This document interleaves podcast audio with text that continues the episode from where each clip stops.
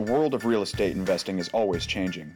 Whether you're a seasoned investor or just starting out, attorney and author Natalia Ouellette Grice has the expertise to provide valuable guidance on how to navigate the complexities of real estate investing.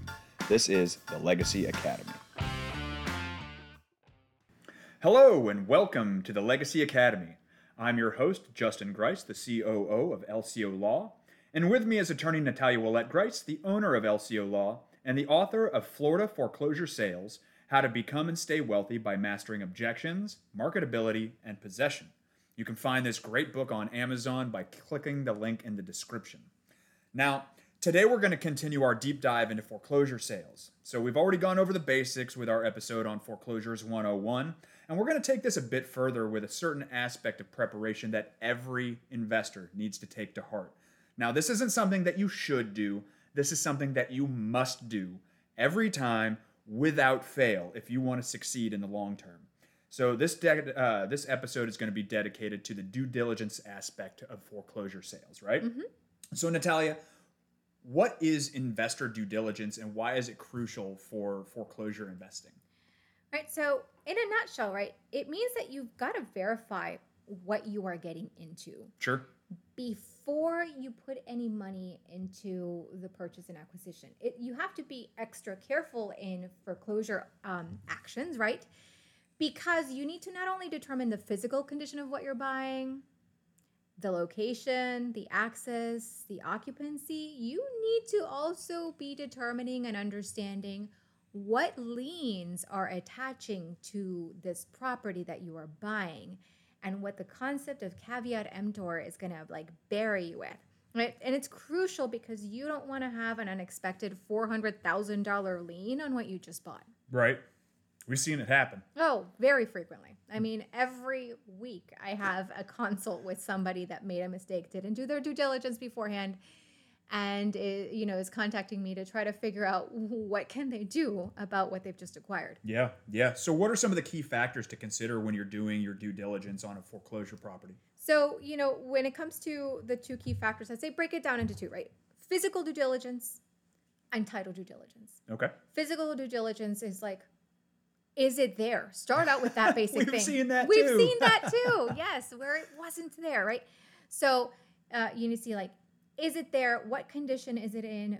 How much money are you going to have to put into this property to make it something that a, Somebody an interested in. person is going to want to buy, right? Is it going to be lipstick on a pig? Is it going to be tear down and rebuilt kind of a thing? Um, you need to see if like uh, check for permits. Um, that also is going to tell you like, are you going to have to pay some money to get this thing properly brought back up to code if it was not properly permitted to sure. have an addition, that kind of thing. Yep. So that's a physical due diligence. Title due diligence has to do with what am I gonna be stuck with as an investor, right? Mm-hmm. Uh, mortgages, judgments, um, you know, HOA dues, county liens, tax liens, and I'm talking both federal and state tax liens, mm-hmm. right? Is there a homestead tax lien? Yep. That's one uh, I remember back in the day. The uh, the investor had bought at a foreclosure, and they were so very excited about it, but they did not do their due diligence and title wise. Had they done their due diligence, they would have discovered that there was a homestead tax lien that was recorded, and it was for over three hundred thousand oh. dollars. Ouch! So yeah, they were very quickly underwater as a result of their purchase. And you need to build these things into your purchase price. Absolutely. Um, how can investors assess the condition before they make a bid on these foreclosure properties? So, like the condition of the the physical structure, right? Obviously, you've got to have some boots on the ground. You need to be, have somebody driving by, taking pictures, checking those permits for you. Um, you can do a lien search, order a lien search. They're going to like pull up any code violations, any utility things that are outstanding. They're going to have those conversations with them. Um, have your boots on the ground. Inquire with neighbors to see like are there squatters going in and out? Like what, who's who's in it, right? Mm-hmm. Who's walking around it? You can knock on the door. You can try that, okay. right? Like introduce yourself. Uh, you can check prior listings to see, like, you know, especially if they've been done in the last year, what attempts there were to sell the property and what it looked like inside. Uh, and then even in the official records, you can find sometimes uh, things impacting the condition because sinkhole reports have to be recorded in the official records. Okay. All right. Um, so we kind of went over this already about the title related aspects. Are there any other title related aspects that investors should be weary of when they're doing their due diligence? Yeah. So, one of the things that gets ignored frequently with due diligence when it comes to foreclosures is failing to look at the docket. Not the official records, the docket of the case. Yeah, to see if there's like an active lis pendens or anything like that. Mm, not so much for that, but to see like have you know are the parties that are there named as defendants in the lawsuit matching with the people that are in the official records and Okay. with the junior lien holders that are in the official records, right? Are, are the legal descriptions in the complaint and in that final judgment of foreclosure matching what the legal description is under the property appraiser, what the legal description is under the prior deeds of record? Are those things fitting up? Are the addresses matching? You- You need to be checking these things. But also, like, has everybody that's been named a defendant actually been served for the proceedings? Have- How, how would they be able to tell that? You see the summons and you see return of service. Sure. Okay. You see a return of non-service that kind of puts you on notice that hey, there's got to be at least publication here coming up. So you got to see like was there publication done to to make sure that everyone really did get proper notice of this case, because it's these failures of due process that um, really create the biggest challenges for your title. right. Um, in the docket, you're going to see if they've filed for bankruptcy too, if there've been previous filings of bankruptcy, because bankruptcies create what's called an automatic stay, um, where like that sale would be invalid if it took place under an automatic stay. Sure. So these are like the other title related aspects that are not in the official records, but they are in the docket of the case. So yeah, you got to know where to look for these things. Yes. That that's important. Mhm. So where would an investor look for potential liens or encumbrances on one of these foreclosure properties? So, um, liens are generally recorded in the official records of the county, right? And that's why it, it pays to order a title search.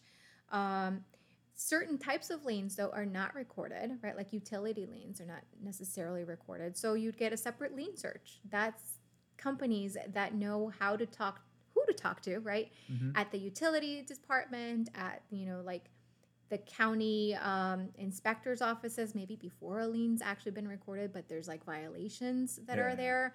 Um, So, So- it may not be something that they can do on their own. right. I would definitely recommend that this be like given to third parties to do. Um, and then if you don't understand the reports that you've received, then schedule an appointment with an attorney who can explain these to you. And it needs to be a, a real estate attorney that is a title expert type of attorney. You Yeah. can't just go to a any real estate attorney because real estate is such a broad topic, It right? really is. Yeah. You can have a real estate attorney that specializes in zoning. You can have one that specializes in land use. You can have one that specializes just in doing closings. You have one that specializes in title litigation, one that only does evictions, right? So it's so broad that you really need to make sure that you're going to a title expert to tell you what it means, what your report means, and Alright. to cross reference it to check that it's okay. Sure, sure. Now, how can investors verify the accuracy of the property information? Because you were mentioning, you know, make sure that the names match up, Mhm. the addresses match up. That seems fairly self explanatory, but is there anything that they can do to guarantee that all of this um, information and all these disclosures are, are accurate? Well, so number one, let's just understand that the foreclosure process does not provide you with disclosures, right? So it's not like you go to a title company, the title company does the uh, title commitment, and that lets you know what are the encumbrances of record that they found. Mhm. You don't get anything like that when you're bidding at, at auctions, right? So you've got to pay to get these things. Right. Those are the title reports, those are the lien reports. And how do you verify the accuracy of that information? Well, you you've got to develop a relationship with a real estate attorney that will help you verify those. Right? You've you've just got to go beyond yourself because you don't have the expertise as a real estate investor and that's not what you should be wasting your time on. Right. Yeah, that's not the best use. Exactly. It's not the best use of your time. Remember season one and talking about business, right? You want to make sure that you're spending your time on what you're an expert at in your business, which is generally sales if you're a real estate investor right? Having those sales conversations and doing the marketing for your company and then delegating out everything else. So verifying the accuracy of what you've received on your title searches, lien searches, have a conversation with a real estate attorney about that. Okay. All right. So this is actually kind of exciting. We actually had a hearing today that coincides with, with the topic that, Yes. that we have. So um, we had a hearing today where the purchaser at a foreclosure sale shows up uh, to talk about the surplus funds, right? And the purchaser is asking, hey, maybe these can be used to pay the past due taxes. Can you talk a little bit about that? Obviously, not using names or, or case numbers or anything, but Yep. can you talk a little bit about that and what the outcome was when this guy was asking for the surplus funds? Yep. So so first let's talk about what is surplus funds. So surplus funds is when at a foreclosure auction, the final judgment amount, let's say is 200,000, the highest bid, the winning bid is 300,000, so you've got like a $100,000 difference less some clerk fees, right? Before you move on, Uh-huh. where does those or where do those surplus funds reside? With a clerk of court in their registry. And if nobody claims them, is there a time limit? There is a time limit. There's a year. Okay. Okay. All right. So surplus funds, they're there. And under Florida law, these surplus funds are only available for the prior owner of record who was the owner of record when that lis pendens for the party for closing was filed, right? So not not the person who got the quit claim from the prior owner during the foreclosure litigation. No, no, no. The party who was the owner of record when the foreclosure was filed. Them and junior lien holders. They're the ones that are entitled to surplus funds. Superior lien holders are not entitled to surplus funds. And tax deeds or Taxes. taxes are a superior. Taxes are super priority liens. They are the utmost superior liens. So they are not entitled to um, receive surplus funds from these sales. So this purchaser, right, the guy that bid at the auction, wanted those surplus funds to be used for the delinquent taxes, but they got denied that. Why? Two concepts. One, like I said, superior liens. You can't use the money to pay that. Mhm. Two, caveat emptor. Buyer beware is a huge thing. It is a very strong concept in the foreclosure cases. And so he bought property knowing that he was just going to get whatever quality of title that plaintiff got. And because that plaintiff was not superior to Florida taxes, that plaintiff as foreclosure isn't going to make this person entitled to those taxes going away. Right, right. So another reason why it's super important to know what you're getting into. Yeah, very much so. Uh, so what are some major red flags to watch out for that might cause an investor to be like, eh, I don't think I want this property. Um, so I would say, you know, you you should look through in looking through the complaint and doing your due diligence. A good complaint's going to say what the book and pages of whatever's being foreclosed in, right? It could mm-hmm. be the HOA lien, it could be a mortgage. That's going to tell you where does it stand? Is there a mortgage superior to it? Is there another lien superior to it? Because that's what you're going to be stuck with. You're going to be stuck with whatever is superior to that, Yeah, right? we, we see a lot of people who buy at HOA foreclosures. and then they don't realize that there is Yeah, a, a mortgage, a huge mortgage Yeah. attached to it. Yeah, uh, and that happens uh, far too frequently, and it's it's very sad. And it's okay to buy at HOA foreclosures. You just should not be bidding anywhere near market price if there's an outstanding mortgage on the Right. property. We've seen a lot of people run into that, and unfortunately, there's not a lot that can be done. Yeah. So, you know, red flags to watch out for during that due diligence. Like I said, make sure that you look through the complaint to see what what level lien is being foreclosed. Uh, you also need to look through that to see if they've missed some junior liens because that might force you into reforeclosure litigation. Um, you need to see if there's delinquent taxes on the property because if there's a tax delinquency, and how you know this is because you look it up on the on the records for the tax collector's office, and they're like not visible, have to call for information. That tells you that they're delinquent. Um, and so when you call, right, if they say a tax deed sale is coming up, you can immediately lose your property from a tax deed sale right after. Yeah. Yeah. Um, and then, you know, other red flags in a docket would be like dismissed parties, because that means they're not going to be in- impacted by the final judgment. So if they dismiss the IRS or whomever else from the case, what does that mean? That means that that final judgment of foreclosure is not foreclosing out that IRS or whomever else got dismissed from the case. So you really need to be aware of that, especially if it's federal entities, because federal entities' liens don't get wiped out until and unless there is a sale and they're included in that final judgment for the sale. Okay. So it's All it's really important to to not ignore that. Yeah. So, I mean, it, it sounds like you're saying that it's not necessarily bad to bid at these junior foreclosures. Mm-hmm. You just have to be aware that you're going to be responsible for the superior liens. Right. And and you need to build that into your bid price. Right. Right. And Right. and really learn to cap yourself out at something where you'd still be profitable. Right. Okay. All right. So a lot of what we've been talking about is about residential real estate, mm-hmm. residential land, things like that, right? Are there any specific considerations for due diligence with commercial foreclosures? Um, yeah, so some of like the unique unique aspects of commercial foreclosures, there is a a little nichey statute for commercial foreclosures where they can be done in a sort of administrative way, meaning with less judicial involvement. I've I've never seen it used in Florida, but there is a little niche for that. But uh, things that you should be mindful of is right rental agreements. Rental agreements, if you're buying at a foreclosure, are still going to be valid for those commercial leases that are involved in those commercial units. Mm-hmm. So you can't just like kick everybody else out. That's not how it works. There is a tenant at foreclosure act, but that tenant at foreclosure act is for residential tenancies. Right. Um, so Is there anything similar for commercial properties? no, there's not. Okay. No. Um, sometimes these commercial foreclosures are foreclosing on mortgages that were secured by multiple properties that might be involved in multiple counties. Mm, So you need to really see what you're bidding for at that specific auction because that specific auction might you might actually end up with more properties than you thought. right.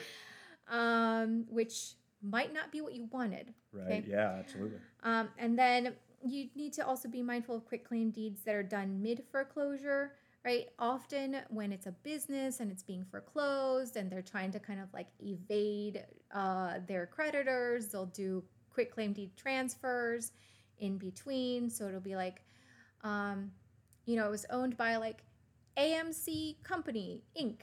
That's the original party to the suit, and then they've conveyed it to XYZ Company, blah blah blah, mid case, and XYZ will start to go into the case and try to file things to delay it. Just be mindful that it's more likely in these uh, commercial situations to have transfers between entities and that attempt to delay kind of a thing. So yeah, I would say those are those are some of the red flags there. Okay. differences. All right. How can investors uh, estimate the timeline and costs associated with the foreclosure process itself? Okay, so I'm gonna I'm gonna give an answer of whether you're a bidder or if you happen to be an investor that decided to be a lender and is now doing foreclosure. Mhm. Right? Okay. Sure. So we'll start out. If you're a bidder, right, you need to be mindful of the 10 day objection period. So, yay, you won the auction. Now there's a 10 day objection period in which people can raise hell or forever hold their peace before a certificate of title is issued. Right. So that 10 day objection period, Mm-hmm.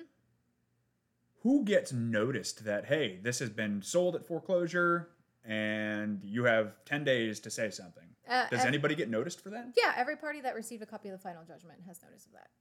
Okay. So the the debtor, tenant in possession. And will that show up on the docket as well? Yes. Okay. Mhm. Good. Um, um, if there's occupants on the property, you need to be mindful that writs of possession can take two to six weeks to be issued. Um, that's the average, right? And then you have to take into account the sheriff's service timeline for serving and executing these writs of possession to remove occupants that are not that are just kind of like stodging themselves in. If there's appeals filed, you need to be mindful that appeals can take up to two years to decide. Right. And so you might have a title issue for two years. If there's bankruptcy that was filed and there was a like an automatic stay that's an issue, um, generally you're you're looking at at least half a year in court stuck with the bankruptcy court process until they make a determination. Mhm. So this these are the timelines that can be uh, an impact if you're a bidder. And then if you are a foreclosure lender, so you are a private lender and you want to foreclose, right? The process should take 6 to 12 months. But if it's residential, it can take longer because a lot of counties force mediation in residential matters. Right. Um, and so it's not a fast process per se, but when you find those nuggets, right? When you've done your due diligence and you're like, this this makes sense. If you know what you're doing, right? If you read the book, if you know what you're doing, you can really make a successful business out of this. Yep. Awesome. Awesome. Um, what tools are available to investors to perform this due diligence? So there are hundreds, if not thousands, of companies out there that will do title searches for you and that will do lien searches for you. Mhm. I mean, try out a couple, bring bring the searches that you've paid for to a real estate attorney. If if it turns out that, you know, all of them are great, they're catching everything, and you're now learning how to understand this, wonderful. Keep using that company. If it turns out that they keep missing things, stop using that company and use somebody different, right? um, but always, especially as you're like early on, have a real estate attorney verify these for you so that you understand what you're getting into. And you need to have a team, boots on the ground, runners that are checking on the actual property for you. The last thing that you want to do is is be like one of those um, poor uh, individuals that I had to represent where they bid at something that didn't exist anymore because it had burned to the ground.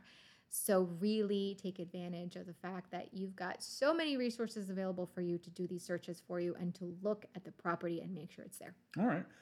One of the things that you had talked about um, earlier is constructive notice. Can you dig a little deeper into that? What is constructive notice? Right. So in um, real estate law, there's different concepts of how do you how do you know when something exists? How do you know when a lien exists? How do you know that there's uh, a mortgage on a property or anything like that? Right. There's actual notice, which is generally involves you being one of the parties to the transaction where you know you gave a mortgage out on your property. Sure. And then constructive notice is due to recording these things in the official record of the county where the property is located.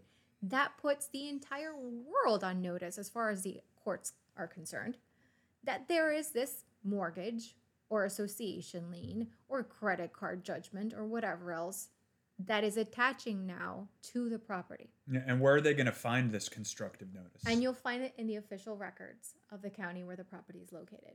okay. Right. So typically constructive notice is in a newspaper, No, not necessarily. No. Constructive notice is in the official records of the county. So it's the clerk of courts recording department Okay. is going to have So what's the difference between constructive notice and publication? Oh, okay. All right. So, good question. Constructive notice for purposes of understanding if liens exist and of being essentially told, I don't care if you looked at the public records or not. This was there, and so you're deemed to have constructive notice of it, right? Which is that concept, that giant concept of caveat emptor. If the, the courts don't care if you bid at an auction and didn't know there was a four hundred thousand dollar um, mortgage on it, right? They don't care. It was there for your eyes, right? But constructive notice for purposes of doing a case and parties being properly notified, that has to do with I couldn't find this person. I tried.